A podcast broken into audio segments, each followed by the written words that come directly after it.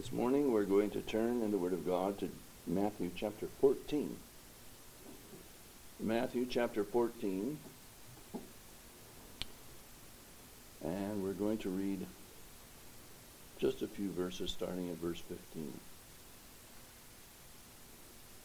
Matthew 14.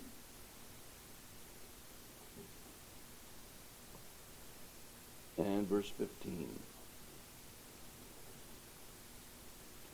And when it was evening, his disciples came to him, saying, This is a desert place, and the time is now past. Send the multitude away, that they may go into the villages and buy them victuals.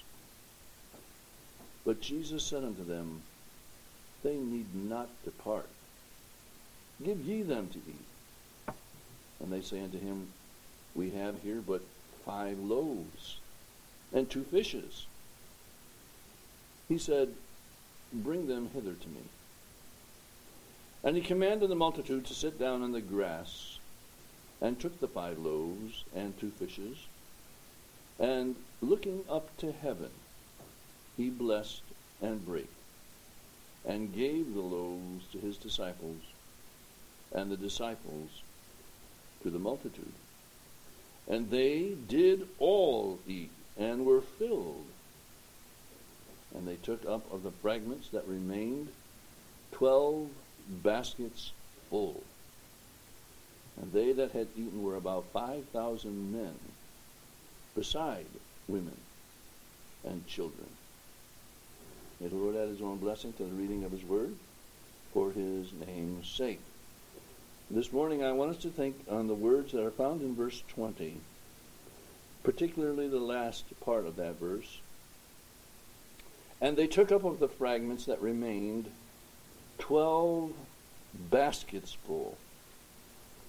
I want us to think on that verse, that text, and consider the thought God cannot waste. God cannot waste. Before we go any further, though, let's just ask the Lord to meet with us and speak to us. Our Father, now we pray that you will bless this time that we are in your word. We pray that you will allow it to be that which is used of the Spirit of God to speak to our hearts. Lord, truly, may we hear the shepherd's voice. May we be those who recognize that voice and swiftly arise to follow, to obey, and to enjoy his presence. Lord, I pray that you will help us to be a people who are ministered to by the word this day. Help me as thy servant, guide thought and word. We pray that you will direct all things to the glory of God, to the good of his people. We pray in Jesus' name and for his sake. Amen. It would seem that the verse that we have taken as our text is simply an indicator that what the Lord blesses will show itself in abundance. Well, certainly that is a truth. What God blesses always both meets the need and usually far and above meets the need. Who would have thought that five loaves of bread and two small fishes would have filled a multitude and then have so much left over. But the moment just doesn't just stop with such a general observation. The scriptures say that they gathered the leftovers and that there were 12 baskets full of leftovers. Now, the point I want you to think with me is this the food, blessed of Christ, was not just tossed aside, nor was it left to the discretion of those that ate whether they wanted to fill their pockets with it or to do something else. The scriptures are careful to point out that the leftovers were gathered and just as careful to note how much. Our question this morning is why? Why? What difference does it make? Well, the answer may be wrapped up in the following thought. Sometimes a little picture displays a great meaning. Let me say this again. Sometimes a little picture displays a great meaning. By that I mean that we observe what often seems to be a mundane truth, but under the, that truth is an immense message. And those messages are often great foundational pillars to understand our God, His purposes, and His will. Now, our text, though simple, displays such an immense truth about the Lord that it is hard to imagine any truth that is more important and more beneficial to understand. The truth that we see here is simply this God cannot waste. God cannot waste. To put this truth another way, we can say that what God extends from Himself cannot and will not ever fall to nothing. All that God does, all that He wills and purposes, brings its intended end with nothing that proves superfluous or unnecessary. As I was thinking on that thought, I was hearing in my head the words to that song, Jesus Never Fails. Jesus never fails. Here, 12 baskets were gathered. This is no small matter.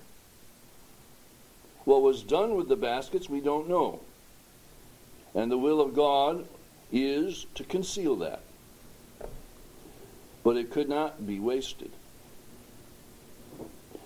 How does this simple message affect what we think and know about our God and our standing with Him? That is the question and the subject for our consideration. So, my subject or my proposal to you this morning is this God cannot and will not allow anything that comes from Him to fall to nothing. Now we will start with the most obvious and well known of the pillars that rest on this truth. And that is this God cannot waste his word. God cannot waste his word. Now, I will say there are few statements in Scripture that are as familiar as the words found in Isaiah 55, verses 10 and 11. For as the rain cometh down, and the snow from heaven, and returneth not thither, but watereth the earth, and maketh it bring forth and bud, that it may give seed to the sower and bread to the eater, so shall my word be that goeth forth out of my mouth. It shall not return unto me void but it shall accomplish that which I please, and it shall prosper in the thing whereunto I sent it. Now, I want you to understand that that point that's made in those scriptures is so immensely plain that it is impossible to miss. As the rain comes down from heaven and does what it is supposed to do without fail, and that is to water the earth, so the Word of God comes and does what it is sent to do without fail. Now, couple this truth that I just mentioned with the thought that that the plainness of John chapter 1 also speaks of the Word, and it actually identifies the Word. And it testifies then that the Lord Jesus, who is identified as the Word, does not fail in that mission given to him of the Father. The Word must do what it is sent forth to do. You can relate that to the Lord Jesus. There is no waste of the Word. We may also say it this way there are no meaningless or frivolous utterances from the mouth of the Lord.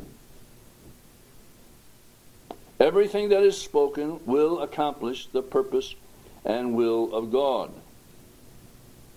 So here's a place where it is impossible for God to waste. He wastes no words. They all serve him and fulfill his purpose. Well, the question that we would ask ourselves is how does that apply to me? The fact that God does not ever utter his words for nothing or for no successful reason. How does that apply to me? Well, I would say the answer is obvious. Whatever God says to you is to be believed. And by faith, to be held as certain. Or as the scripture questions, has he promised? Will he not do it? This is, again, something that the devil is going to try to convince you of. He's going to try to make you uh, to think that God's word is something that may be true for you, but is not constant in its truthfulness to you. God cannot waste his word. You can rest on it, you can count on it, you can be certain on it, and even though everything in the world seems to speak against it, or that it cannot possibly be true, we say what Paul says in Romans 3 let every man be a liar, but let God be true. Numbers chapter 23, verse 19 says, God is not a man that he should lie, neither the Son of Man that he should repent. He hath said, and shall he not do it? Or hath he spoken, and shall he not make it good? Well, there's the first thing. This little picture here, 12 baskets gathered together, is simply preaching to you. If you will look at those, think about those baskets, God cannot waste. And he doesn't waste his word. You can rely on that. Second, we see that God cannot waste his grace. God cannot waste his grace. In theological terms, we call this truth the efficacious grace of God. Simply put, it means that the grace of God works all his will. Let me say that again. The grace of God works all his will. His grace extended will do what must be done. He does not waste or extend himself or his grace or his mercies only to have them thwarted. And I say the picture that we have before us here in this incident cannot be more to the point. The picture of bread and fishes speaks of that which feeds. It meets the need of men in their moment of need. Can we not perhaps hear echoing the scripture of Hebrews 4 and 16? Let us therefore obtain mercy and find grace to help in time of need. These baskets speak of the fulfillment and of the truth of that. And I suggest to you that this picture, this truth, that God's grace cannot be wasted, puts to rest the notions, if you even want to call them that, the notions that the grace of God that is seen to work in the hearts and lives of man is of a neutral nature. In other words, it may or it may not do what we would hope it to do. And there are many who would say of the grace of God, what is the determiner of whether it works or not, is the condition and cooperation of fallen man. If you cooperate with the grace of God, it'll do you good. If you don't, well, then the grace of God falls to the ground. Let me just simply say this fallen man cooperates only with sin. He loves it and goes after it. Or as John says, he will not come to the light lest his deeds are reproved. He doesn't cooperate. The grace of God does what God means for it to do in spite of man and his condition. Or may we say the grace of God, that effectual working of the Holy Spirit, brings to fruition all that God wills. Nothing is ever left on the ground or goes for another purpose other than the Lord's purpose. Well, again, we would ask the question well, how does that apply to me? And once again, I say the answer is obvious.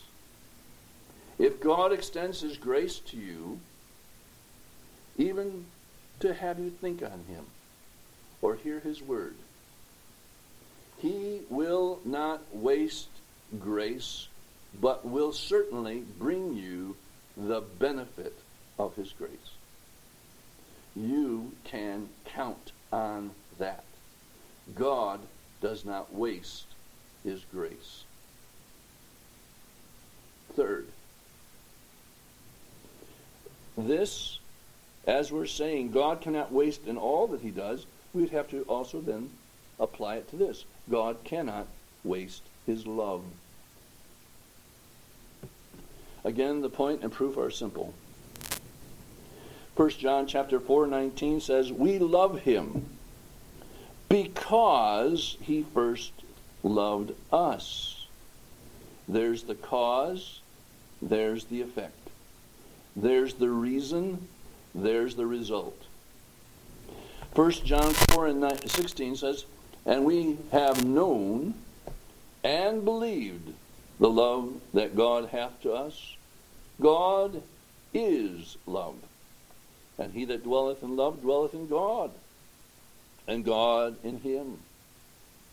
The point is that the Lord's love was extended to us before we ever came to a point of loving him.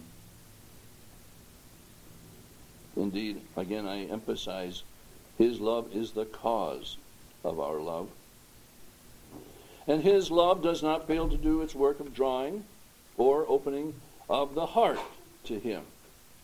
Sometimes we in Reformed circles, actually probably more people who are not in Reformed circles, speaking of us who are in Reformed circles, that we believe in irresistible grace. I'm not going to even pick that one up, but what I will say is I believe wholly in irresistible love. That God's love is not that which is extended ever only to be wasted. Let me just transfer that thought to an incident. I'm sure you're familiar with this from Matthew chapter 10, or excuse me, Mark chapter 10. A young man comes to the Lord Jesus, and it says there in Mark 10 and verse 21 Then Jesus, beholding him, loved him, and said unto him, One thing thou lackest, go thy way, sell what thou hast, and give to the poor and thou shalt have treasure in heaven, and come, take up the cross, and follow me.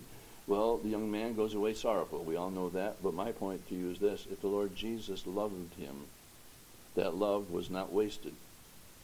I believe this young man at some point found himself at the foot of the cross, believing on the Lord Jesus. Those that God loves, even though they may be as unworthy as Jacob, he brings to himself. Isn't it an amazing statement? Jacob have I loved. It's not so amazing to hear Esau have I hated. That part you'd understand. But the Jacob have I loved, you'd understand. How in the world? God's love is not wasted. Well, again, we ask the question, well, how does that apply to me? Again, the answer is obvious.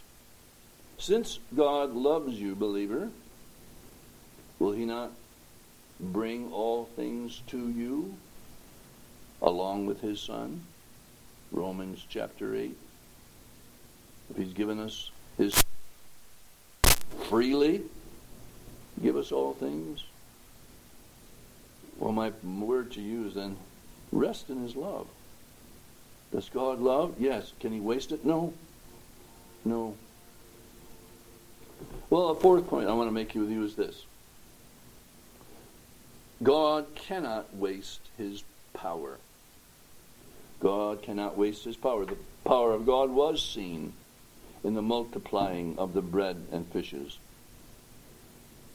Now, God does not show his power to the end that the purpose of God is not fully accomplished. He show, when the Lord shows his power, what God means to do is done. If that was not ca- the case, how would we ever say that he is truly God? He shows his power, it doesn't accomplish what he wants it to accomplish. So how then is he truly God? His power must do his will. When the Lord went to raise Lazarus, he commented to his disciples on the way that he was glad that he was not there to heal Lazarus, but that the power of God would be fully realized and so bring faith. There was a reason why the power of God was to be seen in raising Lazarus, and it wasn't just to deliver Lazarus from the tomb. When the Lord was asked about the young man that was born blind and whether he had sinned or his parents, the Lord said, Neither. The reason was that the power of God might be seen, to the end that you might believe. I stress to you this morning that the Lord's power is never extraneous. It is for His purpose and it accomplishes His will. Well, we're going to ask our question again how does that apply to me? Once again, I say the answer is obvious. Our hope is in all the power of God. His power does His will we rest that God's power will be sufficient for all things that are needed. In our service, how are we to serve God? If we serve in our own strength and our own power, what happens? Well, the Lord tells us plainly in John 15, for without me you can do nothing. But when we are able to see the power of God, we know that that which we do to serve Christ will be effectual. How about our praying? Indeed, if we keep it in our minds, the power of God cannot be wasted. That as we pray and we call upon the promises of our God that He would display His power, we know that the power of God will do what is the need of the moment. Well, I've got a couple more quick things I'm going to point out. First, I want you to see with me that also, in addition to these, the Lord cannot waste his providences. Does the Lord just allow things to happen as they might? Is it the to have things simply hit or miss?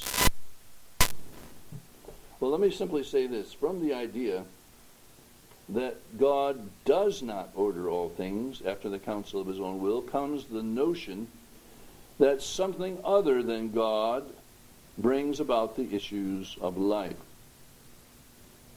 From the belief that God may waste his providential care or that other things determine the outcomes of events come the heretical notions of luck and fate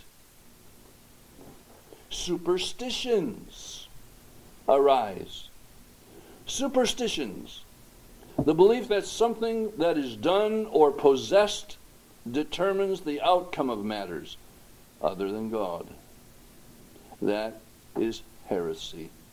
That is devilishness. Our God controls all things. He is sovereign in all things. He does not waste his providences, rather, he orders all things such that they glorify him and sustain his people.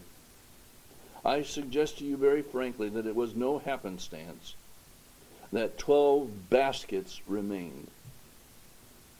The Lord had a use and a purpose for them. There would be no waste. Well, how does that thought apply to me? Again, I say, we'll look at the obvious. Since God orders all things, we then can and ought and must rest in the care of our God. Rest in the care of God. He does not waste his providential dealings. And then I come to my last thought, and this thought could have been a much larger thought, but I will synthesize down and maybe some other time take it up.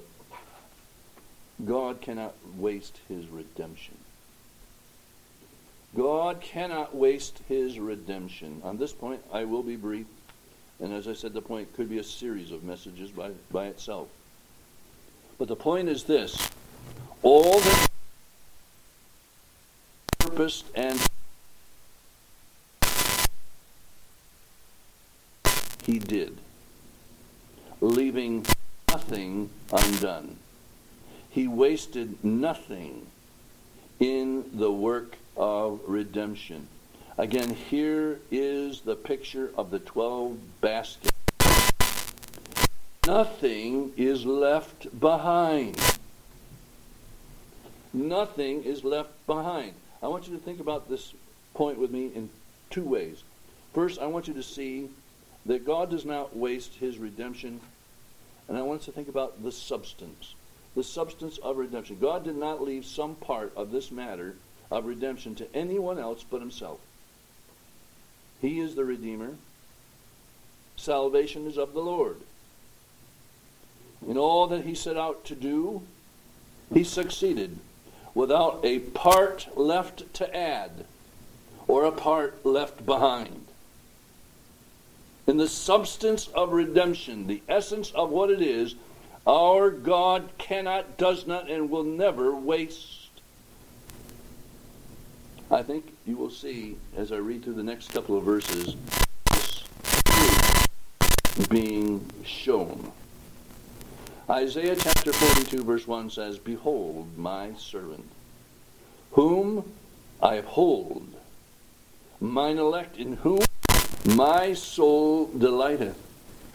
I have put my spirit upon him, and he shall bring forth judgment to the Gentiles. He shall not cry, nor lift up, nor cause his voice to be heard in the street. A bruising reed shall he not break, and the smoking flax shall he not quench. He shall bring forth judgment unto truth. He shall not fail, nor be discouraged, judgment in the earth, and the isles shall wait for his law. The redeeming work of God is all in his hands. He does not have any part of it that is not perfectly accomplished. But then, that's the substance, but I also want to apply this to the subjects. The subjects of redemption. I suggest that this simple little picture tells you and tells me that there's not one of the redeemed that will be lost. There's not one of the redeemed that will be lost. The Lord Jesus himself confirms this in his prayer in John 17, where he says, Well, while I was with them in the world, I kept them in thy name. Those that thou gavest me, I have kept, and none of them is lost. But the son of perdition, that the scriptures might be fulfilled. The Lord does not lose any of his own. He doesn't lose any of his sheep. They all know him, they all follow him. He gives his life for the sheep. He gives his life that they might have everlasting life. He does not fail. Again, how does this? And as I've said before, the answer is obvious. Since Christ cannot fail, you may rest in absolute confidence of being redeemed if you come to him. He will not fail. The little picture that we have here this morning has an immensely big truth. Not truth necessarily about you and me, but it's a truth about our God. And it's a truth that you and I can think on much, in very the simplest of terms. My God cannot waste in anything that He is or does. What's that mean to me? What's that preach to me? Again, we should meditate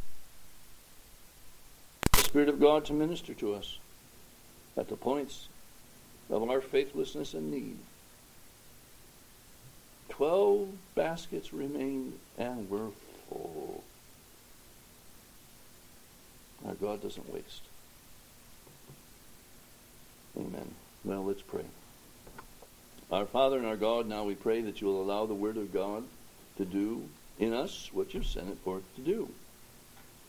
Lord, we don't believe that this time is a waste. You've caused us to think upon yourself. Then do thy work within us, we pray. Do that rich work that conquers our old man and all the things that the devil would seek to do to deceive and to destroy. Lord, bless this now. Bless us as we go forth from this place. Keep us close to thy heart, we would pray in Jesus' name and for his sake. Amen.